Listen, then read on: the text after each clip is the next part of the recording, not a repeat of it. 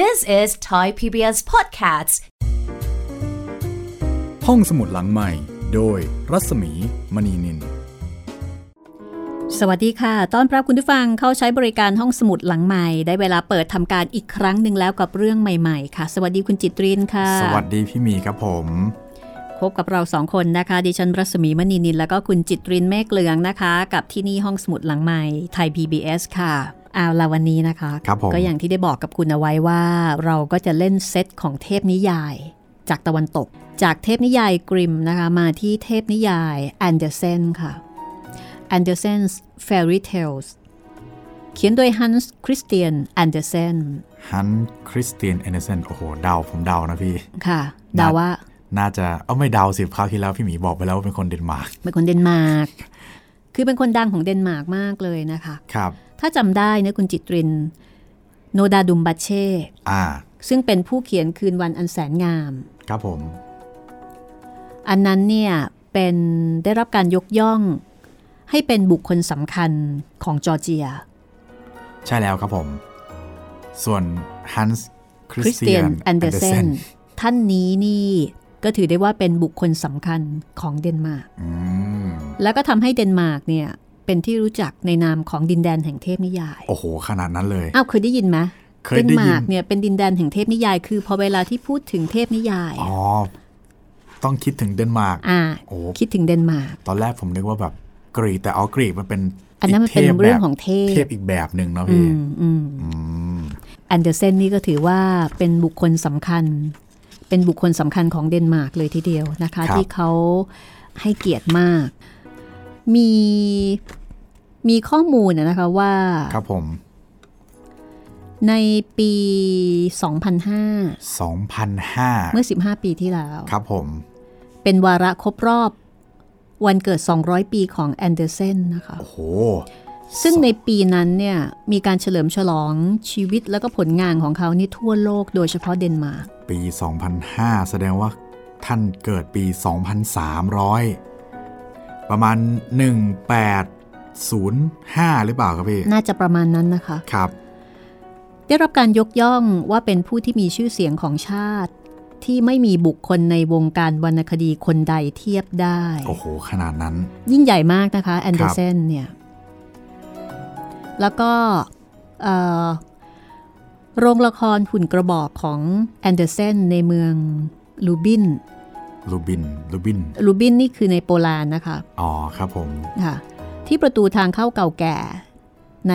ท่าเรือโคเปนเฮเกนของเดนมาร์กเนี่ย ครับ ก็มีรูปปั้นเงือกน้อย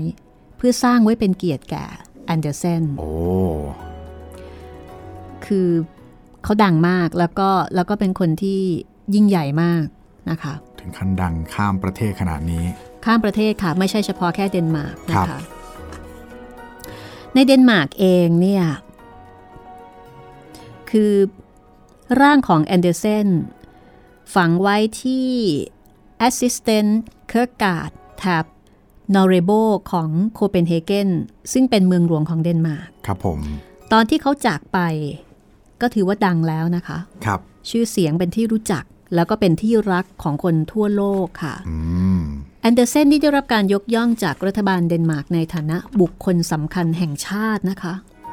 บุคคลสำคัญ บุคคล แห่งชาติ สำคัญนะ ครับ เออ และก่อนที่เขาจะจากไปก็มีการดำเนินการที่จะสร้างอนุสาวรีย์ขนาดใหญ่ โอ้ ให้เป็นเกียรติแก่แอนเดอร์เซนซึ่งสำเร็จเรียบร้อย แล้วก็ตั้งอยู่ที่จตุรัสของศาลาว่าการเมืองโคเปนเฮเกนนะคะ โอ้รูปปั้นนี่ไปดูมาแล้วครับผมเซิร์ชเมื่อกี้เลยเป็นรูปท่าน แต่งตัวเต็มยศแล้วก็นั่งอยู่ครับผม อืม ยิ่งใหญ่มากนะคะ ครับ ทีนี้ในหนังสือเทพนิยายแอนเดอร์เซนฉบับนี้เจ้าเก่านะคะสำนักพิมพ์ฟรีฟอร์ม อ๋อ ซึ่งอาจจะเรียกได้ว่าฟรีฟอร์มเนี่ยเขาให้ความสำคัญ กับเรื่องของการจัดพิมพ์เทพนิยายดี ครับผม ๆ แล้วก็ให้ความสำคัญกับการคัดเลือกต้นฉบับ เอาต้นฉบับที่เป็นต้นฉบับจริงๆ Original เลย ออริจินอลจริง ครับ ๆ ฉบับนี้คุณสมพรวานาโดเป็นผู้แปลค่ะ โอ้กูนามสกุลแปลกดีนะครับพี่ ค่ะก็เอ่อน่าจะน่าจะเป็นคุณสมพรนี้น่าจะไปอยู่ที่อ๋อคุณสมพรเนี่ยได้รับทุนฟูลไบรท์นะคะ จบธรรมศาสตร์ โอ้ครับ ได้รับ ผม ทุนฟูลไบร รุ่น ท์ พี่ผม ค่ะ ใช่ค่ะ คณะศิลปศาสตร์ อันนี้คณะศิลปศาสตร์นะคะ อย่านัดติดใกล้ๆกันเลยครับ ไปเรียนปริญญาโท ปริญญาเอกที่มหาวิทยาลัยมิสซิสซิปปีที่สหรัฐนะคะ แล้วก็เป็นคนที่สนใจในเรื่องของการแปลเนี่ยมาตั้งแต่ระดับปริญญาตรี ครับผม แล้วก็พอเรียนจบทำงานแปลมาโดยตลอด แล้วก็เป็นอาจารย์ด้วยนะคะก็คุณสมพรนะคะ ก็เป็นผู้แปลเทพนิยายแอนเดอร์เซนซึ่งมีอยู่ด้วยกันทั้งหมดเนี่ย21 เรื่องนะคะ 21 เรื่อง 21 เรื่องค่ะ ทีนี้ต้องถามก่อนว่าถ้าพูดถึงเทพนิยายของแอนเดอร์เซนเนี่ย นึกถึงเรื่องอะไรบ้าง คราวที่แล้วเราคุยกันเรื่องหนูน้อยไม่คิดไฟนะพี่ อันนั้นเนี่ยเป็นเรื่องที่ masterpiece โอ้โหมากนะคะ เป็นเรื่องที่มีความสร้างความสะเทือนใจ ครับผม ทีนี้มันก็จะมีเรื่องอื่นๆ อีกหลายเรื่องเหมือนกันที่เราอาจจะได้ยินได้ฟังแต่ว่า ไม่ทราบ เราอาจจะไม่รู้ ครับ ว่าเนี่ยเป็นผลงานของแอนเดอร์เซนก็อย่างเช่น เงือกน้อย เงือกน้อยอันนี้น่าจะรู้ ครับผม นะคะ หลายท่านอาจจะทราบทัมเบลิน่า ทำเบลิน่า แล้วก็มีเรื่องรองเท้าสีแดง อ๋อรองเท้าสีแดงนี่ Red Shoe ตุ๊กตาทหารดีบุก โอ้โห เรื่องนี้ดังมาก หรือดังผมคนเดียวเนี่ย เอาคุณจิตรินรู้จักใช่ไหม โอ้รู้จักดีเลยครับผม อืมราชินีหิมะ ครับผม นะคะ อันเนี้ยเป็นเรื่องที่ทำให้เขาเป็นที่รู้จักอย่างกว้างขวาง อืม ผลงานของแอนเดอร์เซนที่ได้รับการแปลเป็นภาษาต่างๆ มากกว่า 150 ภาษานะคะ โอ้โหเกือบทั่วโลกแล้วครับพี่ ค่ะ แล้วก็ยังได้รับการตีพิมพ์อย่างต่อเนื่องนับหลายล้านฉบับทั่วโลก เรียกว่าเป็นแพลตินัมนะครับ ถ้าเป็นเพลง มากค่ะ แล้วก็สร้างแรงบันดาลใจ ชีวิตของฮันส์คริสเตียนแอนเดอร์เซนเนี่ย อย่างที่ได้บอกว่าชีวิตเขาก็น่าสนใจ ซึ่งในหนังสือเทพนิยายแอนเดอร์เซนก็ได้มีการพูดถึงแอนเดอร์เซนเอาไว้ด้วยเอ่อเทพนิยายของแอนเดอร์เซนเนี่ยมีลักษณะพิเศษยังไง ใช่ไหม ครับ เราฟังเทพนิยายกริมไป สำนักพิมพ์ฟรีฟอร์มเนี่ยบอกว่า ข้อแตกต่างที่ทำให้เทพนิยายแอนเดอร์เซนโดดเด่นกว่างานเขียนยุคเดียวกันก็คือ การที่ผู้เขียนคือแอนเดอร์เซนเลือกที่จะใช้ภาษาพูดแทนภาษาเขียนค่ะ ก็จะทำให้เรื่องราวของเขานี่อ่านง่าย สนุกสนาน เหมาะแก่การนำมาเล่าปากเปล่า แล้วก็อีกประเด็นหนึ่งซึ่งอันนี้สำคัญมากก็คือว่าตัวละครในเทพนิยายของเขาเนี่ยมันมีความเป็นมนุษย์ ครับผม คือมันมั Real มั Real เออมันสมัยนี้ก็ต้องบอกว่าเรียล ครับ หรือว่าตัวละครมันกลมกลม อ่า ไม่มีดีมีเลว ๆไม่มีดีดีดี ไม่มีเลว ไม่มีเลว เลวเลว เลวคือมันไม่ใช่ในความเป็นมนุษย์เนี่ยมันคือส่วนผสม ครับ แล้วก็มันจะต้องมีที่มาที่ไปของความดีแล้วก็ของความเลวนั้นๆ ใช่ไหม ครับผม คนคนหนึ่งหาดีแบบร้อยเปอร์เซ็นเนี่ยมันไม่มีหรอก ไอ้ที่จะหาเลวแบบเลวบริสุทธิ์ร้อยเปอร์เซ็นเนี่ยมันก็หายากนะ ครับ ยังไงยังไงถ้าค้นหาเนี่ยมันก็ต้องมีมิติที่มันดีอะเรื่องของแอนเดอร์เซนก็จะเป็นประมาณนั้นค่ะ เพราะฉะนั้นเรื่องของเขาเนี่ยมันจะมีความเรียวแล้วก็มีความเป็นมนุษย์มีความกลมๆนะคะเอ่อและที่สำคัญนะคะ ตอนจบค่ะ ตอนจบครับผม ตอนจบของเทพนิยายเนี่ยปกติแล้วแฮปปี้เอนดิ้งเนี่ยมันก็จะเป็นตอนจบที่เทพนิยายเนี่ยจะเป็นเช่นนั้น ครับ มันก็จะเป็นภาพจำแล้วก็ภาพฝันของเด็ก ครับ ๆ และโดยเฉพาะของเด็กหญิง อืม เด็กหญิงก็จะมีความฝันแบบเทพนิยาย อืม โรแมนติก และบางทีก็เอาเอาภาพจำเนี่ยไปใช้กับชีวิตจริง ซึ่งก็ทำให้ความสัมพันธ์พังมาแล้วนักต่อนนักนะ มันจะดูสวยหรูเกินไป มันไม่เรียว ครับผม มันตรงกันข้าม เพราะว่าชีวิตเวลาที่คนมาเจอกันมารักกัน มันไม่จำเป็นจะต้องจบแบบมีความสุขเสมอไป ใช่ครับผม แล้วก็ตอนจบของเทพนิยาย ก็ไม่จำเป็นจะต้องจบแบบมีความสุขเสมอไป เพราะว่าแต่ละเรื่องเนี่ยมันก็จะมีเหตุปัจจัย มีที่มาที่ไปอะไรของมันอยู่ เรื่องของแอนเดอร์เซนนะคะ เขาจะจบแบบไม่ได้แฮปปี้ทุกเรื่อง ครับ ไม่ได้กำกับด้วยคติสอนใจแบบชัดเจน อืม อย่างเช่นนิทานอีสบนิทานอีสบเนี่ยจะมีคติสอนใจกำกับเอาไว้เลย อ๋อ แบบส ว่า อน เรื่อง ให้ เนี้ย ว่า เออ ต้องการจะบอกประเด็นไหน ครับผม อย่างเช่นเรื่องของหนูกับราชสีห์ อ่า ก็บอกให้รู้เลยว่า เฮ้ย อย่าไปดูถูกคนเล็ก ครับ ๆ สักวันหนึ่งเขาอาจจะเป็นคนช่วยเราก็ได้ อืม หรือว่าเรื่องของแม่วัวที่ที่เบ่ง ใช่ไหมไอ้อึงอ่าง อ๋อ สิ เอิงอ่างที่เบ่ง อึ ให้ ง เท่า อ่างที่เบ่งให้ตัวใหญ่ ๆ ก็เหมือนกับว่าเฮ้ยบางทีก็ต้องรู้จักที่จะประมาณตัวเอง อะไรทำนองนั้นใช่ไหมคะ ครับ แต่ว่าของแอนเดอร์เซนเนี่ยจะให้ผู้อ่านเนี่ยได้คิดเอง คิดถึงสาระที่แฝงอยู่ระหว่างบรรทัด อืมโอ้โหขนาดนั้น มันมีระหว่างบรรทัดด้วย อันเนี้ยเป็นความน่าสนใจของเทพนิยายของแอนเดอร์เซน คือมันไม่ได้ตรงไปตรงมา แล้วมันก็มันไม่ได้เรียบง่ายสักขนาดนั้น มันมีความซับซ้อนของมันอยู่ เหมือนกับ ผม ชีวิตของแอนเดอร์เซนนะคะ เหมือนกับชีวิต ชีวิตของเขาก็ไม่ได้เรียบง่ายค่ะ ครับผม แล้วก็เอ่อเรื่องราวในเทพนิยายของเขาเนี่ย มันจะมีชีวิตรูปแบบต่างๆ ที่หลากหลายมาก อืม ทั้งมีความสุข เศร้า ปวดร้าว ชื่นบาน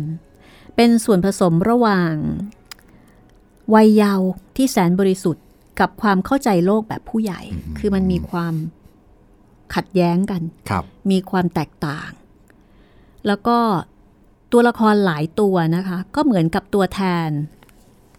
ของบุคคลในหลาย ๆ ระดับ อืม อย่างเช่น มีตัวแทนของบุคคลที่เรียกว่า คนชั้นสองในสังคมอะ ครับผม อันเนี้ย ได้รับโอกาสน้อยกว่าเขาอื่น อ่ะได้รับโอกาสน้อยเขาเขาจะมีตัวละครหลายตัวที่เขาใช้เป็นตัวแทนของคนเหล่านี้ที่อาจจะด้อยโอกาสทางสังคมน้อยกว่า คนโดยทั่วไป ซึ่งเขาเรียกว่าเป็นคนชั้นสองในสังคม ครับ เพราะว่าวัยเด็กของแอนเดอร์เซนเนี่ยเติบโตมาในครอบครัวที่ยากจน อืม เพราะฉะนั้นเรื่องของเขาก็เหมาะสำหรับทุกคน เยาวชนอ่านได้ แล้วก็ผู้ใหญ่ก็สามารถที่จะเพลิดเพลินกับเรื่องของเขาได้ด้วย ครับผม นะคะก็ในเรื่องนี้ฟรีฟอร์มเนี่ย คัดเลือกต้นฉบับนะคะ เทพนิยายแอนเดอร์เซนที่มีชื่อเสียงจำนวน 21 เรื่องนะคะ คือคัดมา แล้วก็มีประวัติโดยสังเขปของเขาด้วย ครับโอ้เมื่อกี้ตอนพี่หมีอ่านคล้ายๆคำนิยมใช่ไหมพี่ เป็น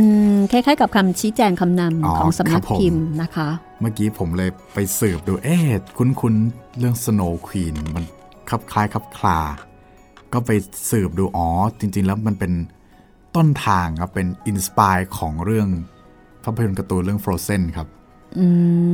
ม แต่ไม่ได้เป็นเนื้อเรื่องแบบ Frozen นะครับพี่เป็นแค่อินสปาย อืม ได้ Frozen เนี่ยได้รับแรงบันดาลใจมาจากเรื่อง Snow Queen ของคุณแอนเดอร์เซนนี่แหละครับ อืม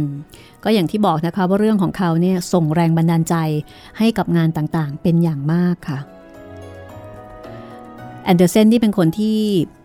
หาความหล่อไม่ได้เลย อย่างนั้นเลยเหรอพี่ ใช่ โอ้โห คือเป็นคนที่หน้าตาแบบประหลาดนึกออกไหมเป็นคนหน้าตาแบบแปลก จมูกจะแหลมๆ ๆ หน่อย แหลมๆหน่อย แล้วก็น่าจะโอเวอร์โอเวอร์นิดนึงอะ หน้าเหมือนเอ่อ เหมือนตัวการ์ตู เหมื น อนตัวการ์ตูนใช่ เอ ค อ รับ เหมือนตัวการ์ตูนเขาไม่ใช่คนหล่อนะคะ ไม่ใช่คนหล่อเลย แต่ว่าแน่นอนต้องเป็นคนที่มีของ ครับ มีเสน่ห์แล้วก็มีความสามารถมาก Hans Christian Andersen นะคะ อาจเรียกสั้นๆว่า H.C. Andersen เกิดวันที่ 2 เมษายนค่ะ 1805 อ่าโอเค อ่า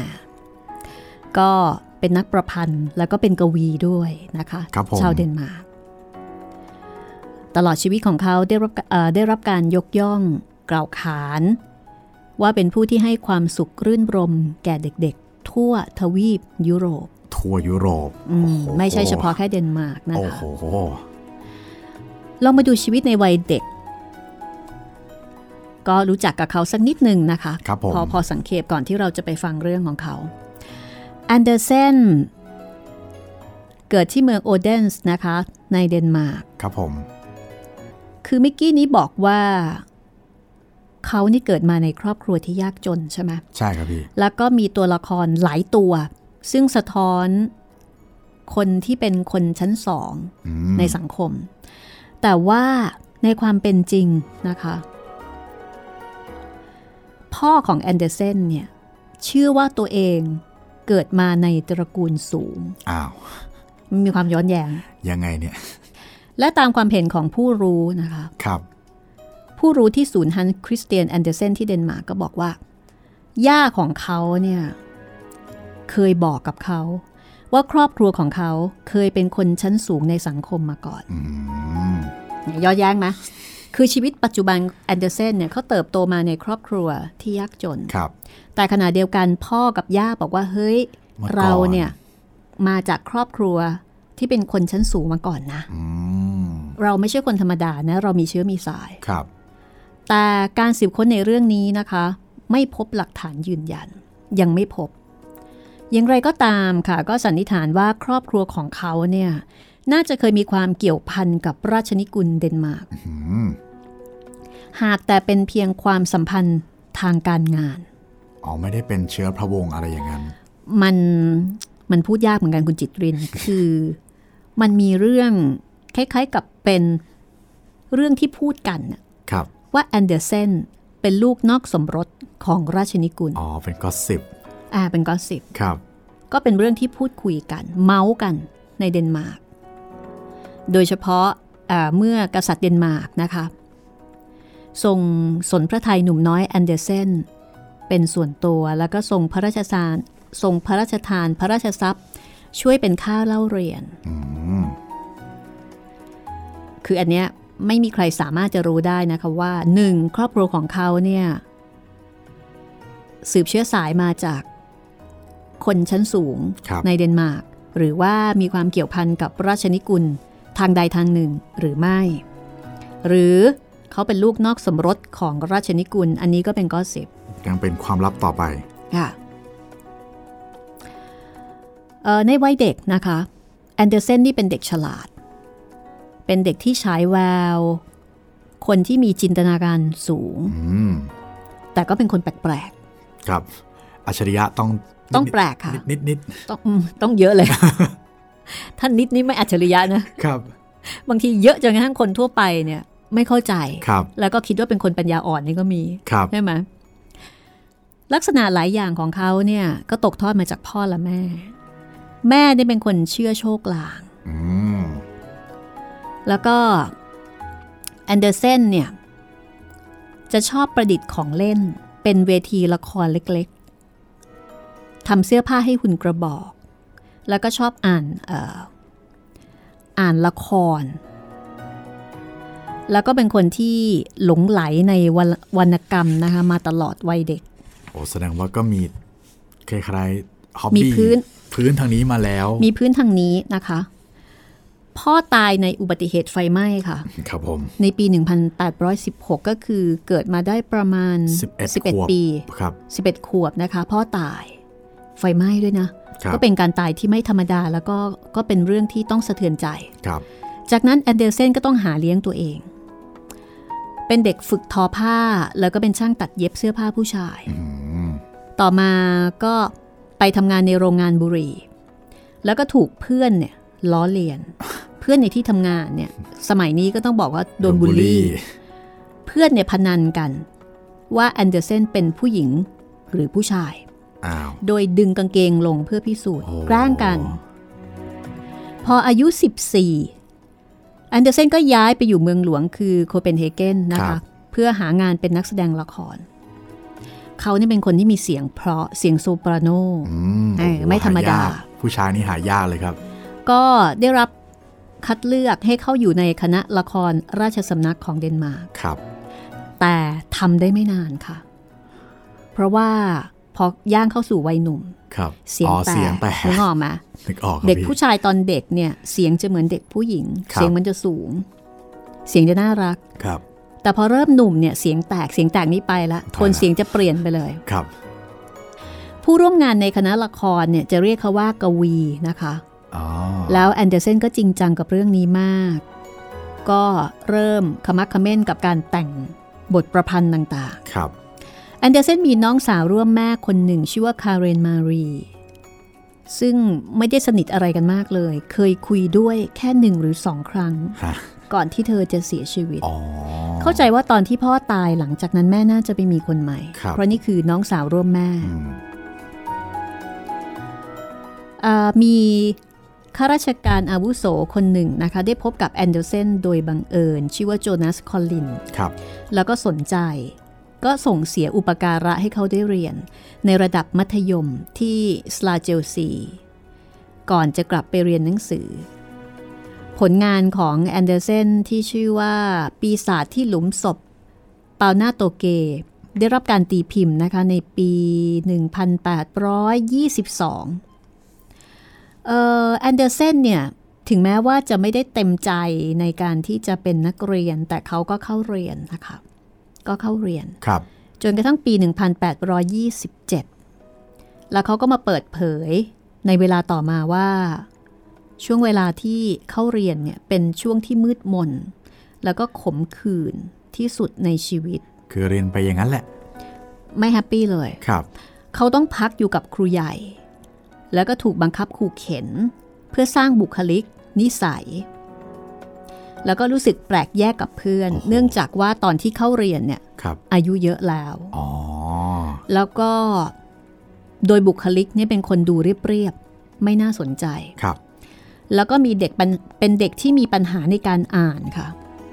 มทั้ง บอกแล้วนะ อัจฉริยะเนี่ยมันต้องมีอะไรอะ ครับ แต่ทั้งทั้งๆที่ในอนาคตจะเป็นนักเขียนผู้ยิ่งใหญ่แท้ๆเนาะ แต่มีปัญหาในการอ่าน ซึ่งน่าจะเป็นเหตุผลที่ทำให้เขาเรียนไม่ดี ครับ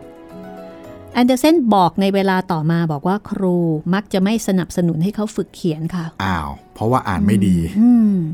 อาจจะมีปัญหาบางอย่างนะคะ เพราะว่าในปัจจุบันเนี่ยมันก็จะมีเด็กจำนวนหนึ่งซึ่งมีปัญหาในการอ่าน ที่เรียกว่าดิสเลกเซีย คือบางทีเวลาเขียนหนังสือก็เขียนกลับด้านอะไรอย่างเงี้ยค่ะ หรอ มันจะมีโรคบางโรคที่เกี่ยวข้องกับเรื่องการเรียนรู้ เกี่ยวกับเรื่องของการอ่าน แต่ว่าสมัยก่อนเนี่ย ครับ ไม่ไม่มีคนรู้ อืม ก็เข้าใจว่าทำไม่ได้เอง เขาน่าจะเป็นเด็กพิเศษล่ะ ครับ ในช่วงแรกนะคะ กับการทำงานของเขาเนี่ยเขาก็เขียนเรื่องสั้น แล้วก็ประสบความสำเร็จนะคะกับเรื่องที่ชื่อว่า การเดินทางด้วยเท้าจากคลองโอเมนส์สู่ East Point of Amager โอ้ ชื่อยาวทีเดียว อ่าในฤดูการเดียวกันนะคะ ก็ได้ตีพิมพ์ผลงานรวมบทกวี แล้วก็บทละครชวนหัว คือละครตลกเรื่องหนึ่ง จากนั้นก็ไม่ค่อยไม่ค่อยจะโอเท่าไหร่นะคะ ไม่สู้ก้าวหน้าเท่าไหร่ ครับ พอปี 1833 ก็อายุได้ 20 กว่ากว่าๆเนาะ ประมาณ 20 กว่าครับพี่ อ่าเกือบเกือบๆ30อะเนาะเขาได้รับพระราชทานทุนจากพระราชา โอ้ ให้เดินทางไปตามที่ต่างๆ ซึ่งถือเป็นการเดินทางระยะยาวในยุโรปเป็นครั้งแรกนะคะ แล้วก็ในปี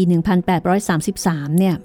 เขาได้เขียนเรื่อง a g n e t กับนายเงือก แอคเนตกับนายเงือก อ่าย งือก เดินทางไปที่หมู่บ้านชายทะเลของอิตาลี ครับ ชื่อว่าเชสตรีเลวองเต แล้วก็ในเดือนตุลาคมปี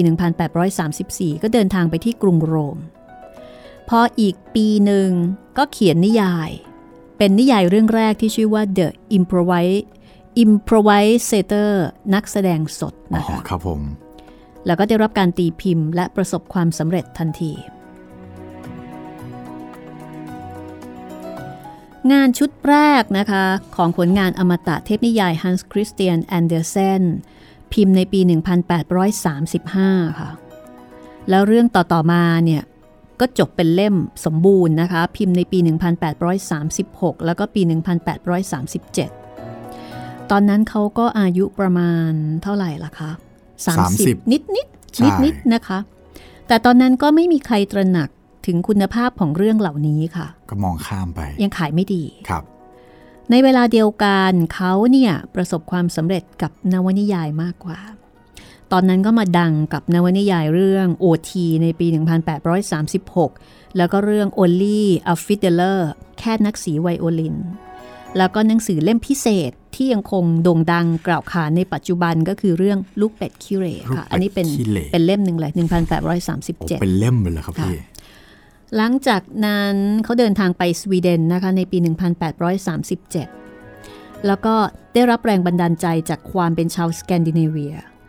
แล้วเขาประวารณาตัวนะคะว่าเขาจะเขียนบทกวี บรรยายความรู้สึกเกี่ยวกับชาวสวีเดน ชาวเดนมาร์ก ชาวนอร์เวย์ พวกสแกนดิเนเวียนทั้งหลายเนี่ยค่ะ ครับ เดือนกรกฎาคมปี 1839 นะคะ ระหว่างไปเที่ยวเกาะฟูน แอนเดอร์เซนเนี่ยได้แต่งบทกวีชื่อ ฉันเป็นชาวสแกนดิเนเวีย เพื่อบรรยายความงามของจิตวิญญาณชาวนอร์ดิก คือ 3 ประเทศเนี่ยสวีเดน เดนมาร์ก นอร์เวย์เนี่ยก็เป็นบ้านพี่เมืองน้องกันเนาะ ครับ เป็นเป็นสแกนดิเนเวียน แล้วก็เหมือนกับเขาก็อินกับกับตรงนี้มาก หลังจากนั้นเขาก็เขียน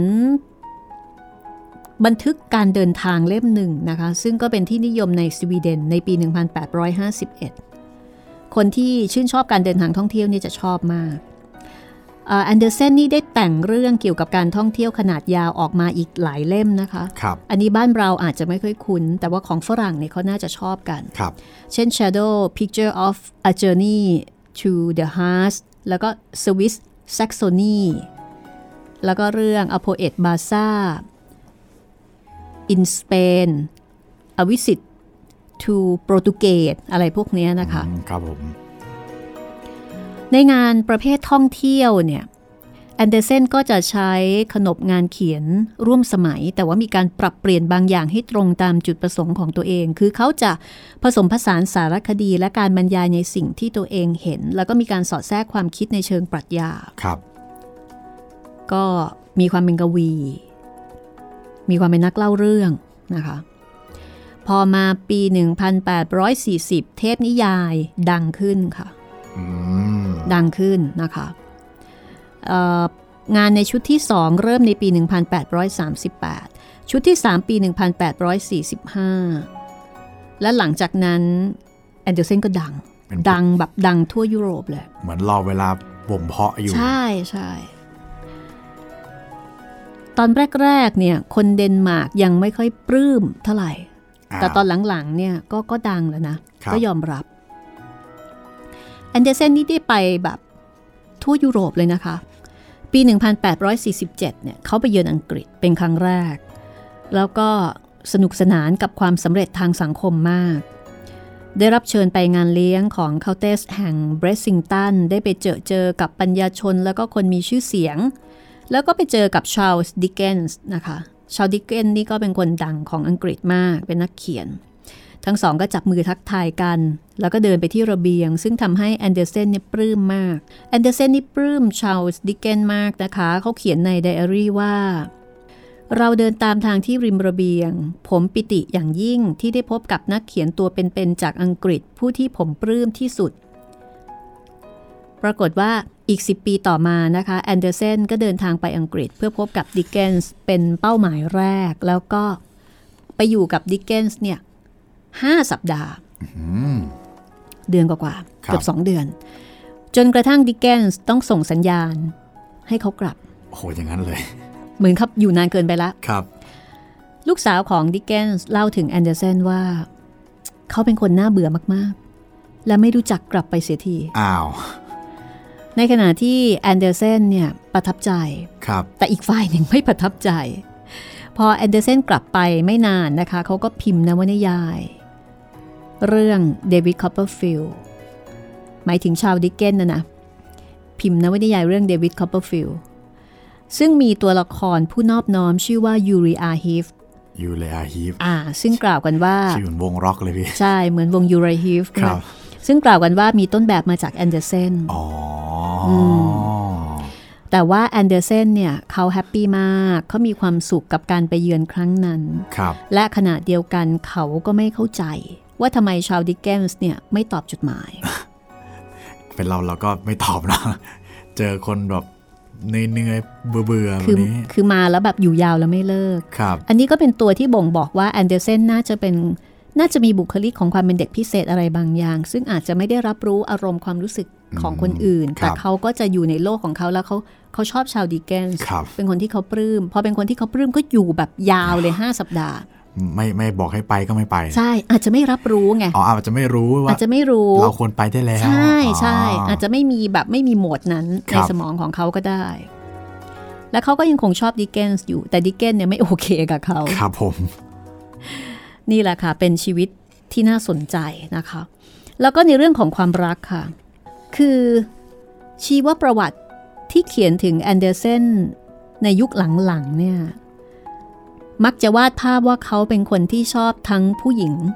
แล้วก็ผู้ชาย อ๋อ เป็น bisexual อืม ไม่เชิง มีคนพูดถึงแบบนั้นนะคะ แล้วก็ ครับ มีหลักฐานยืนยันชัดเจนทั้งสองกรณีด้วย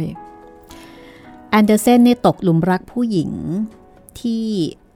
ที่ยากจะลงเอยกันได้ คือไปรักกับผู้หญิงที่ที่ไม่มีโอกาสจะสมหวังอะนะ เรื่องของเขามักจะถูกตีความไปในเชิงทุกข์ระทม ไม่ค่อยสมหวังในความรัก ที่กล่าวขานกันมากที่สุดก็คือเรื่องเกี่ยวกับนักร้องโอเปร่าเสียงโอเปราโนคนหนึ่งที่ชื่อเจนนี่ลินค่ะ เรื่องนกในติงเกล อืม ที่เขียนประบายอารมณ์ที่มีตอนลินนะคะ แล้วก็ได้แรงบันดาลใจมาจากชื่อเล่นของเธอคือ Swedish Nightingale ว่ากันว่าแอนเดอร์เซนนี่เขาขี้อาย เวลาอยู่กับผู้หญิง ครับ แล้วก็จะไม่กล้าขอความรัก อย่างตอนที่คบกับเจนนี่ลินเนี่ย ตอนที่เจนนี่ลินกำลังขึ้นรถไฟไปแสดงคอนเสิร์ตแอนเดอร์เซนนี่ไปยื่นจดหมาย ขอแต่งงานกับเธอ โอ้ แต่เธอไม่ได้รู้สึกกับเขาแบบนั้น ครับผม เธอรู้สึกกับเขาว่าเขาเป็นพี่ชาย อืม แล้วเธอก็เขียนจดหมายถึงเขาในปี 1844 โดยมีข้อความตอนหนึ่งว่า ลาก่อนขอพระเจ้าอวยพรและปกป้องพี่ชายของฉัน ด้วยความรักและความปรารถนาดีอย่างจริงใจของน้องสาวเจนนี่ ออกตัวแรง ถ้าเป็นคุณได้รับจดหมายแบบนี้ จากผู้หญิงที่คุณชอบคุณจะรู้สึกยังไงคะ คุณจิตริน ผมก็คงคงไม่คุยกับเธออีกแล้วละ ครับ หมายถึงแบบไม่ได้ไม่ได้เกลียดนะครับ แต่แบบโอ้เราคงหมดหวังแล้วแหละ เพราะเขาก็ชัดเจน ครับ ออกตัวแรงเลย อ่าว่าเราเนี่ยเป็นพี่ชายเขา ครับ แม้ว่าเราไม่ได้อยากเป็นพี่เขาก็ตาม ครับผม หญิงสาวอีกคนนะคะ ชื่อว่า Reebok Voice ก็เป็นอีกหนึ่งคนที่แอนเดอร์เซนเนี่ยไปหลงรักแล้วก็ไม่สมหวัง ตอนที่แอนเดอร์เซนตายนะคะ มีคนพบกระเป๋าใบเล็ก ใส่จดหมายฉบับยาวจาก Reebok Voice วางอยู่บนหน้าอกของเขาค่ะ ครับ แล้วก็ในไดอารี่ตอนหนึ่งเขาก็เคยเขียนว่า พระเจ้าผู้ยิ่งใหญ่ ข้ามีแต่พระองค์เท่านั้น พระองค์เป็นผู้ควบคุมชะตากรรมของข้าข้าต้องมอบตัวเองให้แก่พระองค์ ขอทรงโปรดให้ชีวิตแก่ข้าขอทรงประทานเจ้าสาวแก่ข้าโลหิตของข้าต้องการความรักเช่นเดียวกับหัวใจของข้า โอ้โห คิด ก็ ได้ไงเนี่ยโลหิตของข้าต้องการความรัก ต้องการความรักในเลือดในเนื้อ ครับ กวีจริงๆ ความผิดหวังของเขานะคะ ยังไม่จบแต่เพียงแค่นี้ค่ะ มีผิดหวังอีกสองครั้ง โอ้โหยังมีเจ็บกว่านี้อีกแล้วพี่ โซฟีออสเตดเป็นลูกสาวของนักฟิสิกส์ อื้อหือ อืมสมัยก่อนคนที่เป็นนักฟิสิกส์ก็ต้องถือว่าเป็นระดับปัญญาชน ก็คือเป็นคนที่ไม่ธรรมดาในสังคมใช่ไหม ครับ ไม่ใช่ชาวบ้านทั่วไป ฮันส์คริสเตียน ก็ไปหลงรัก แล้วก็ไม่ประสบความสำเร็จ อีกคนหนึ่งนะคะ ครับ ลุยส์คอลลิน คนนี้เป็นลูกสาวคนเล็กของโจนาสคอลลิน ซึ่งเป็นเหมือนเป็นพ่ออุปถัมภ์อะที่เป็นคนส่งเสียให้เรียน โอ้โห ก็ไปรักลูกสาวของพ่ออุปถัมภ์ โอ้อันนี้เข้าทำนองกินบนเรือนหรือเปล่าครับเนี่ย แหมอันนี้ออกอาจจะออกแนวในทางลบนะ แต่ความรักมันไม่เข้าใครออกใคร อ่าก็จริง ใช่ไหม ครับก็จริงครับพี่ อืมแอนเดอร์เซนเนี่ย ชอบผู้ชายที่เฉยเมยกับความรัก เขาเขียนถึงเอ็ดวาร์ดคอลลินบอกว่า ฉันรู้สึกกับเธอ เหมือนกับที่รู้สึกกับหญิงงามเมืองแคริบเบียน หืม ฉันรู้สึกต่อเธอเหมือนเป็นผู้หญิงคนหนึ่ง ธรรมชาติความเป็นเพศหญิงของฉันกับมิตรภาพของเราจะต้องเป็นความลึกลับ สมัยก่อนคงยังไม่เปิดรับขนาดนั้นเนาะ ใช่ พี่ ส่วนคอลลินซึ่งไม่ได้ชอบผู้ชาย ครับ ก็ได้เขียนในบันทึกของเขาว่า เขาไม่อาจตอบสนองความรักเช่นนี้ได้ อืม ฉันไม่อาจตอบสนองความรักเช่นนี้ได้ และมันทำให้นักเขียนคนนั้นต้องทุกข์ทรมาน ก็ เท่ากับว่า แฮล ทั้งสองทางเลยนะคะ คือผิดหวังความรักทั้งจากผู้หญิง เท่าที่พบเนี่ย อย่างน้อยๆก็ 4 คน ครับ แล้วก็มีผู้ชายด้วยกันอีก ซึ่งเขาก็ด้านไปรักผู้ชายที่อาจจะไม่ได้มีเครื่องรับ คือผู้ชายคนเนี้ยเขาไม่ได้ชอบผู้ชายด้วย ครับ เพราะฉะนั้นก็มีโอกาสที่จะผิดหวังสองเด้งเลยนะคะหนึ่งก็คือไม่ไม่พึงใจ และสองก็คือไม่มีวันจะพึงใจ ใช่ เพราะไม่ได้ชอบผู้ชาย เท่ากับว่าในเรื่องของความรักแอนเดอร์เซนก็ไม่ประสบความสำเร็จนะคะ ครับ เอ่อแต่กับการที่นักเขียนหรือว่ากวีไม่สมหวังในความรักเนี่ยมันก็จะกลายเป็นพลังเนาะ เป็นเรื่อง เป็นแรงบันดาลใจ ใช่ครับ ที่จะทำให้เขาสร้างสรรค์ผลงานออกมา จากความทุกข์ จากความผิดหวัง ในปี 1872 ค่ะแอนเดอร์เซนตกเตียงนะคะ ตกเตียง ค่ะ แล้วก็ได้รับบาดเจ็บสาหัส โอ้โห เอ่ออาการไม่ดีขึ้น แต่ก็มีชีวิตอยู่ต่อไปจนวันที่ 4 สิงหาคมปี 1875 ค่ะ เขาจากไปอย่างเจ็บปวด โอ้โห ในบ้านที่ชื่อว่า Roaring Head ใกล้โคเปนเฮเกนซึ่งเป็นบ้านของเพื่อนสนิท คือมอริสเมลคัวซึ่งเป็นนายธนาคารกับภรรยาคือวาระสุดท้ายเนี่ยอยู่กับเพื่อน อืม ก่อนตายเขาปรึกษากับนักประพันธ์ดนตรีคนหนึ่งเกี่ยวกับดนตรีในงานศพของเขาบอกว่า คนส่วนใหญ่ที่จะเดินตามศพเขาเนี่ยคือเด็กๆ คือเขาคิดเอาไว้เลยว่า ถ้าเขาตายไปแล้วนะ คนที่จะมาอาลัยแล้วก็มาเดินตามศพเขาเนี่ยน่าจะเป็นเด็กๆที่อ่านเทพนิยายของเขา อ๋อ เพราะฉะนั้นขอให้ช่วยหาจังหวะดนตรีที่เหมาะกับฝีเท้าของเด็กๆ นี่เขาคิดข้ามช็อตถึงขนาดนี้เลยนะ คิดถึงตอนหลังจากตัวเองจากไปแล้ว อ่ะนึกออกไหมว่างานศพของฝรั่งเนี่ยมันจะมีการ แห่ มีการ แบบ แห่ ครับ แล้วก็จะมีดนตรี ครับ มีเพลงบรรเลง อันนี้เขาก็คิดไปเลยว่า เฮ้ย ช่วยเลือกเพลงที่เข้ากับจังหวะฝีเท้าเด็กๆนะ ฝีเท้าเด็กๆ มันก็จะเล็กๆ หน่อยใช่ไหมคะก้าวสั้นๆ ร่างของแอนเดอร์เซนถูกฝังไว้ที่ Assistant k i r k g a r d Tab n o r e b o Copenhagen นะคะ ครับ แล้วก็ก็ถือว่าไม่เลวร้ายมากนักว่าตอนที่เขาจากไปเนี่ยเขาก็ถือว่าเป็นคนดังแล้ว เป็นที่รู้จักแล้วก็เป็นที่รักของคนทั่วโลก ได้รับการยกย่อง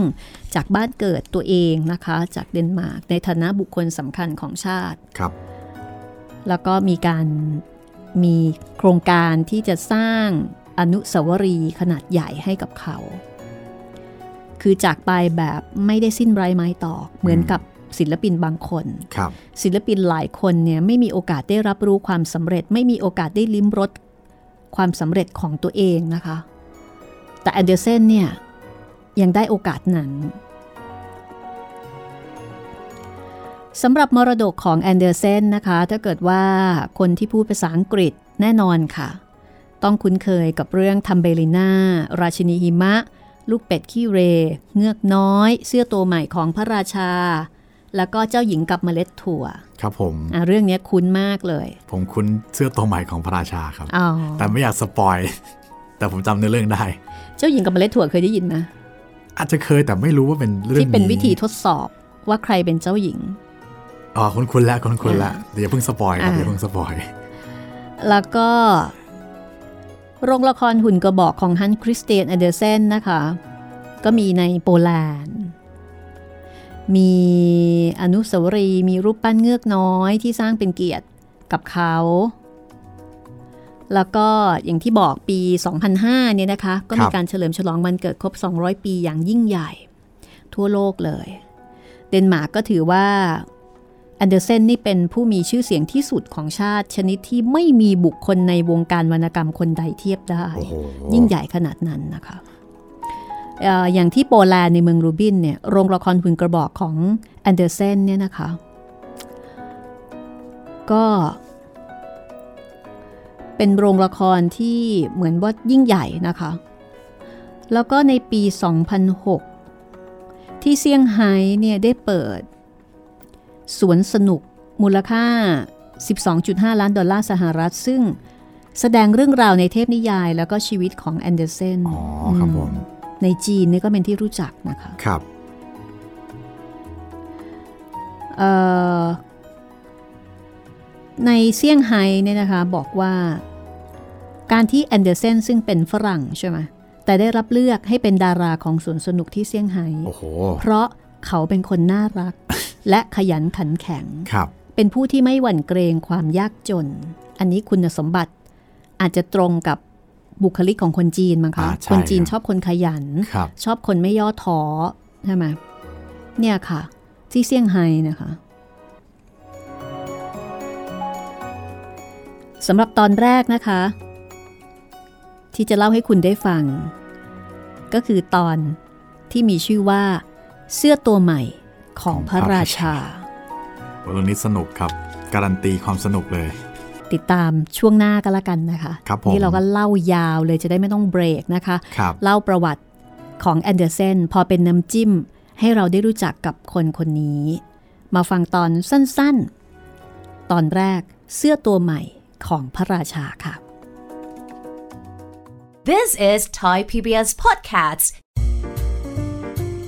ห้องสมุดหลังใหม่ โดยรัศมีมณีนิน และนี่ก็คือเรื่องเสื้อตัวใหม่ของพระราชา นานมาแล้ว มีพระราชาองค์หนึ่ง ทรงเป็นคนที่ชอบมีเสื้อผ้าใหม่ๆ ยิ่งกว่าอะไรทั้งหมด ทรงใช้จ่ายซื้อเสื้อผ้าจนเงินหมด โดยไม่ได้สนใจกับการทหาร การละครหรือว่าการล่าสัตว์ เว้นแต่จะเป็นโอกาส ให้พระองค์ได้อวดเสื้อตัวใหม่ พระองค์เปลี่ยนชุดทุกชั่วโมง ขณะที่ผู้คนพูดถึงกษัตริย์ หรือพระราชาองค์อื่นๆว่า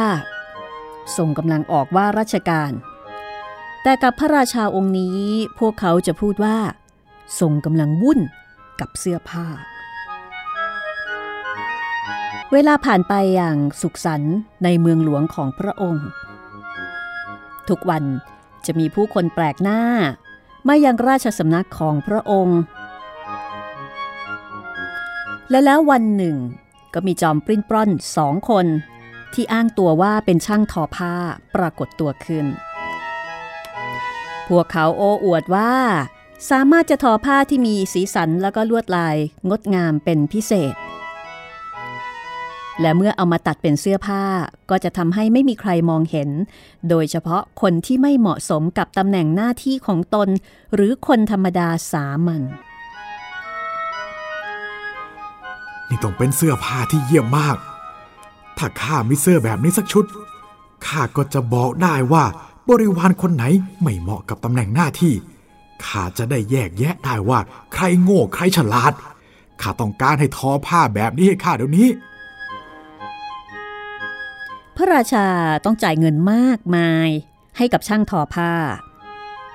และทั้งสองก็เริ่มทำงานทันที นักต้มตุ๋นสองคนแซงทำเป็นเตรียมหูกทอผ้าทำเป็นขมักเขม้นกับการทำงาน ทั้งที่ในความเป็นจริงไม่ได้ทำอะไรเลย ทั้งสองเรียกร้องเอาไหมอย่างดีกับเส้นได้ทองคำบริสุทธิ์ แต่แอบเม้ม แล้วก็เก็บใส่ย่ามของตน จากนั้นก็แกล้งถ้าเป็นทอผ้าบนหูกเปล่าๆ ทออยู่จนดึกจนดื่น ในขณะที่ช่างทอผ้า จอมปริ้นปล้อนทั้งสองกำลังทำทีเป็นทอผ้า พระราชาก็ทรงรำพึงในใจว่า เฮ้ย อยากรู้จังว่าช่างทอทำงานไปถึงไหนแล้ว มีความลุ้นมาก แต่พระองค์ก็รู้สึกอึดอัดใจ เมื่อนึกถึงว่า คนโง่กับคนไม่เหมาะกับตำแหน่ง จะมองไม่เห็นผ้าที่กำลังทออยู่ พระองค์ไม่อยากจะเอาตัวเองเข้าไปเสี่ยง จึงทรงคิดจะให้ใครสักคนไปสอดแนม ดูช่างทอกับผลงาน เพื่อเป็นการหยั่งเชิงดูก่อน เกิดพระองค์เข้าไปดูแล้วมองไม่เห็น โห แย่เลย พระราชาไม่มั่นใจ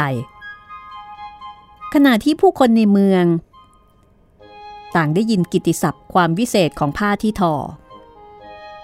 ต่างก็อยากจะรู้ว่าเพื่อนบ้านของตน ฉลาดหรือโง่แค่ไหน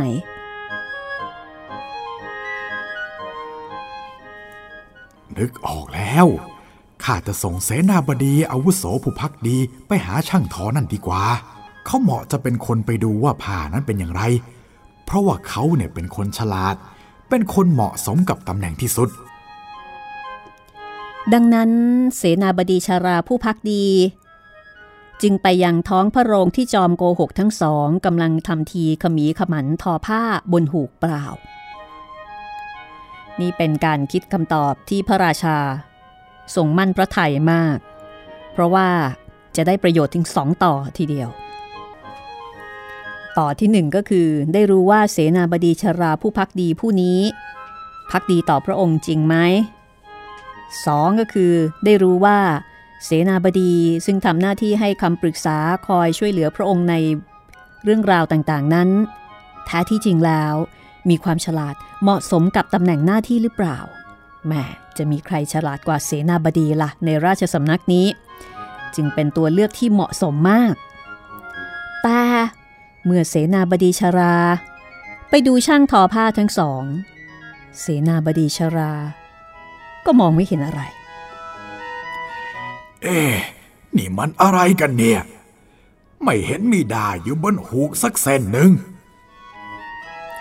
แต่เขาก็ไม่ได้พูดออกมาดัง ๆ เกรงว่าจะถูกหาว่าโง่ ไม่เหมาะสมกับตำแหน่ง นักต้มตุนทั้งสองทำทีเป็นเชื้อเชิญให้เสนาบดีเข้าไปดูใกล้ๆ ด้วยความนอบน้อม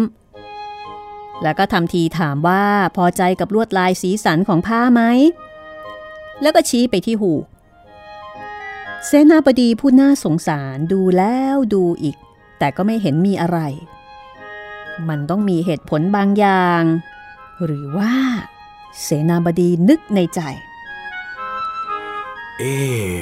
หรือว่าเราจะเป็นคนโง่ละเนี่ย เราไม่เคยนึกแบบนี้กับตัวเองมาก่อนเลย ต้องไม่ให้ใครรู้ บางทีเราอาจจะไม่เหมาะสมกับตำแหน่ง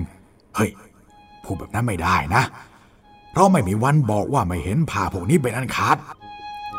ในขณะที่เสนาบดีกำลังคิดไตรตรอง นักต้มตุ๋นคนหนึ่งก็เอ่ยถามขึ้นว่า ท่านเสนาบดี ท่านพอใจผ่านี้ไหม โอ้ วิเศษทีเดียว ทั้งลวดลายแล้วก็สี เฮ้ย ชอบมากชอบมาก ฉันจะไปรายงานพระราชาทันทีว่ามันงามเพียงใด เสนาบดีตอบแล้วก็ทำทีเป็นจ้องดูหูกผ่านแว่นตา เหมือนกับว่าเห็นจริงๆ ชอบจริง ๆ แม่ขอบพระคุณครับ นักต้มตุนพูดด้วยความยินดีสำเร็จอีกหนึ่ง แล้วก็บอกชื่อสีลวดลายต่างๆ ของภาพปลอมๆนั้น เสนาบดีก็ตั้งใจฟัง เพื่อที่จะนำข้อมูลนั้น ไปบอกกับพระราชา สองเกลอจอมหลอกลวง ถือโอกาสขอเส้นไหมแล้วก็ทองคำเพิ่ม อ้างว่าจำเป็นต้องใช้ทำงานให้เสร็จ แต่พอได้ของมาก็เอาของนั้นยัดใส่ย่าม แล้วก็ทำท่าทำงานต่ออย่างขยันขันแข็งบนหูกที่ว่างเปล่า พระราชาส่งข้าราชการอีกคนไปดูสถานการณ์ และเพื่อจะดูว่าผ้าจะเสร็จเมื่อไหร่ ชายคนนั้นก็เจอแบบเดียวกับเสนาบดี เขาพินิษพิจารณาดูหูกรอบด้าน แต่ก็ไม่เห็นอะไร เว้นแต่หูกเปล่าๆ จอมต้มตุนก็ถามอีกว่า นี่ท่าน ท่านว่าผ่านี้สวยอย่างที่ท่านเสนาบดีเห็นไหม เอ เราไม่ได้โง่นะ หรือว่า เราจะไม่เหมาะกับตำแหน่งหน้าที่อันแสนจะดีของเรา เอ มันชักจะยังไงอยู่นะ แต่ช่างเถอะ เราจะให้ใครรู้ไม่ได้ เจ้าหน้าที่ผู้นั้นแอบคิดในใจ เขาก็เลยชมเชยผ้าที่มองไม่เห็น โดยบอกว่าชอบทั้งสีและลาย จากนั้นก็กลับมาทูลพระราชาว่า ผ้าที่ช่างทอกำลังทำอยู่นั้น งดงามอย่างไม่เคยเห็นมาก่อนเลยพะยะค่ะ คนทั้งเมือง พากันพูดถึงผ้าวิเศษที่พระราชาพระราชทานเงินสั่งให้ทำพระราชาเองก็อยากจะเห็นผ้าราคาแพงนั้นในระหว่างการทอ พระองค์เสด็จไปหาช่างทอ 18 มงกุฎนั้น พร้อมด้วยข้าราชบริพารและเสนาบดีกับข้าราชการ ก่อนหน้านั้นสองคนที่มีโอกาส ไปดูการทอผ้าก็คือเสนาบดีแล้วก็อีกคนหนึ่ง ทันทีที่นักต้มตุนทราบว่าพระราชาเสด็จมา ก็ทำท่าทอผ้าอย่างตั้งอกตั้งใจ แม้ว่าจริงๆแล้ว ไม่ได้สอดเส้นได้ในหูกแม้แต่เส้นเดียว พอไปถึงข้าราชบริพารทั้งสองที่มีโอกาสได้เห็น หูกเปล่า แต่ทำทีเป็นบอกว่าเห็นเป็นผ้า ต่างก็พากันกราบทูลว่า งดงามอย่างยิ่งเลยใช่ไหมพะยะค่ะ ขอทรงถอดพระเนตรดูเถิด ลวดลายงามจริงๆ สีสันก็สุดยอด พอพูดจบก็ชี้ไปที่หูกที่ว่างเปล่านั้น พวกเขาคิดว่าคนอื่นๆ คงได้เห็นงานฝีมือที่แสนประณีต ยกเว้นพวกเขาที่มองไม่เห็นอะไรเลย แต่ก็ต้องทำทีบอกว่าเห็น แต่ในส่วนของพระราชานั้นแน่นอนพระองค์ไม่เห็นอะไร พระองค์สงสัยแล้วก็ทรงพูดกับตัวเองในใจว่า เอ๊ะทำไมเป็นแบบนี้นะ ข้าไม่เห็นจะมีอะไรเลย แย่แล้ว ข้าเป็นคนโง่งั้นเหรอ ข้าไม่เหมาะสมที่จะเป็นพระราชางั้นเหรอโอ้ยข้าต้องแย่แน่ๆเลยอ๋อผ้าผืนนี้สวยมาก พระองค์ตรัสเสียงดัง ข้าพอใจที่สุดเลย ส่งยิ้มแย้มแล้วก็เข้าไปดูใกล้ๆ พระองค์ไม่มีทางบอกว่าไม่ทรงเห็นในสิ่งที่ข้าราชบริพารทั้งสองกล่าวยกย่อง ส่วนข้าราชการคนอื่นๆ ที่เพิ่งจะเห็น ก็พากันเบิ่งตาดู หวังจะได้เห็นสิ่งที่อยู่บนหูก แต่ทุกคนก็ไม่เห็น เพราะมันไม่มีอะไร แต่ถึงกระนั้น พวกเขาก็พากันร้องบอกว่า โอ้ โอ้โห สวยจริง งามจริง ๆ เล ๆ ย งามเหลือเกิน ไม่เคยเห็นที่ไหนงามอย่าง ใช่ นี้มา แล้วใช่ ก่อน แล้ว ทุกคนพากันทูลให้พระราชาตัดเสื้อตัวใหม่จากผ้าแสนวิเศษนั่น เพื่อเตรียมรับขบวนพิธีที่จะมีขึ้นในไม่ช้า ยอดเยี่ยมจริง โหน่าประทับใจมาก ๆ วิเศษมาก ๆ เล พิ ย เศษสุดๆเลย มีเสียงแซ่ซ้องจากรอบข้าง ทุกคนมีท่าทางยินดีปรีดาผิดปกติ พระราชาซึ่งไม่เห็น ก็พลอยแสดงความพอใจตามไปด้วยส่งพระราชทานสายสะพายชั้นอัศวินแล้วก็ติดอ่ารังดุม คือมีริบบิ้นติดรังดุมให้กับจอมต้มตุน เพื่อที่จะเป็นบรรดาศักดิ์ในฐานะช่างทอผ้าหลวง ในคืนก่อนขบวนแห่ จอมปริ้นปล้อนทั้งสองนั่งทำงานทั้งคืนจนเทียนมอดไป 16 เล่ม เพื่อให้ทุกคนเห็นว่าตั้งใจทำงานจริง ๆ พวกเขา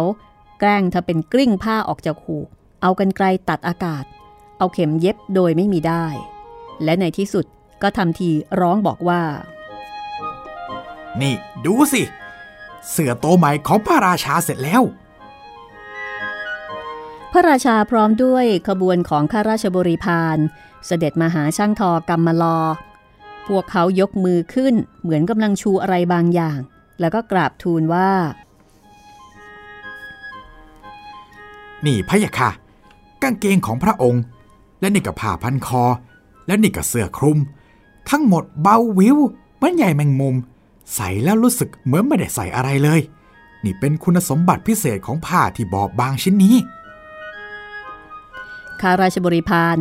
ต่างร้องบอกด้วยความ คือทำทีเป็นเห็นพ้องต้องกัน แม้ว่าในความเป็นจริง จะไม่ได้เห็นอะไรเลย แล้วก็มีคนเชียร์ให้พระราชาเปลื้องฉลองพระองค์ออก เพื่อที่จะได้ลองสวมชุดใหม่หน้ากระจก คือทุกคนคิดว่าคนอื่นเห็น มีเพียงตัวเองที่ไม่เห็นแล้วก็คิดเหมือนกันหมด พระราชาทรงเปลื้องฉลองพระองค์ตามคำแนะนำ แล้วก็สวมชุดใหม่ จากนั้นพระองค์ก็หมุนซ้ายหมุนขวาไปมาอยู่หน้ากระจก ทุกคนก็พากันแซ่ซ้องสรรเสริญทั้งที่มองไม่เห็น แหม่ทรง ดู ดูดีดีจริงๆ มาก เลย ในชุดเลนนี้นะ หลวดลายแปลกตาดี แหม่สีสันก็งดงามเหลือเกิน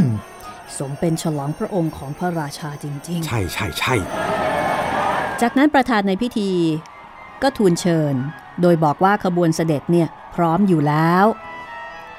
พระราชาซึ่งมองไม่เห็นอะไร เพราะมันไม่มี ก็บอกว่าพระองค์พร้อมแล้ว พระองค์ตรัสถามทุกคนว่า เสื้อชุดใหม่ของข้าพอดีไหม ทรงหมุนตัวไปรอบๆ ราวกับว่ากำลังสำรวจดูฉลองพระองค์อันสง่างาม พนักงานที่มีหน้าที่ยกชายพระภูษา ก็ทำทีเป็นคลำไปบนพื้น เหมือนกำลังยกชายเสื้อคลุมขึ้น แล้วก็ถือชูไว้ เอาการเอางานสมกับตำแหน่งหน้าที่ พระราชาเสด็จพระราชดำเนินท่ามกลางขบวนแห่ไปตามถนนทั่วเมือง ประชาชนยืนรับเสด็จตลอดทาง บางอยู่ตามหน้าต่างบ้านเรือน บางก็อยู่ตามถนน ทุกคนพากันร้องว่า โอ้ย โอ้ยฉลองพระองค์ชุดใหม่ช่างงดงามแท้ ชายเสื้อคลุมดูงามสง่ามาก ผ้าพันพระศอก็ทรงดูดีมาก ๆ ไม่มีใครบอกเลย ว่าตัวเองไม่เห็นเสื้อ เพราะถ้าเกิดทำเช่นนั้นก็จะเท่ากับประกาศว่าตัวเองเป็นคนโง่ หรือไม่เหมาะกับตำแหน่ง ไม่มีฉลองพระองค์ชุดใดของพระราชาที่สร้างความประทับใจยิ่งใหญ่ เท่าชุดที่มองไม่เห็นนี่ แต่แล้ว เอ๊ะแต่พระราชาไม่ได้ใส่อะไรเลยนี่นา เด็กคนหนึ่งพูดขึ้น แหม ฟังเสียงของความบริสุทธิ์ไล่เดียงสาสิ พ่อของเด็กบอก คราวนี้ผู้คนต่างกระซิบกระซาบประโยคที่เด็กพูดต่อ ๆ กัน นี่ พระราชาไม่ได้ใส่อะไรเลย จริง ๆ ด้วย เฮ้อไม่เห็นใส่อะไรเลยอะ พระองค์ไม่เห็นจะมีอะไรเลย ล่อนจ้อนเลย พระราชาทรงกริ้ว พระองค์ทราบว่าพวกเขาพูดถูก แต่ขบวนแห่จะต้องดำเนินต่อไป บรรดาพนักงานยกชายพระภูษา ก็ต้องพยายามทำเป็นยกชายเสื้อคลุมจริงจังขึ้น ทั้งที่ในความเป็นจริงแล้ว ไม่ได้มีชายเสื้อคลุมให้ยกเลยสักนิด ก็จบเรื่องเสื้อตัวใหม่ของพระราชาแต่เพียงเท่านี้นะคะ วันนี้เราสองคนลาไปก่อนค่ะ สวัสดีครับ สวัสดีค่ะ This is Thai PBS Podcasts. ห้องสมุดหลังใหม่ โดยรัศมีมณีนิน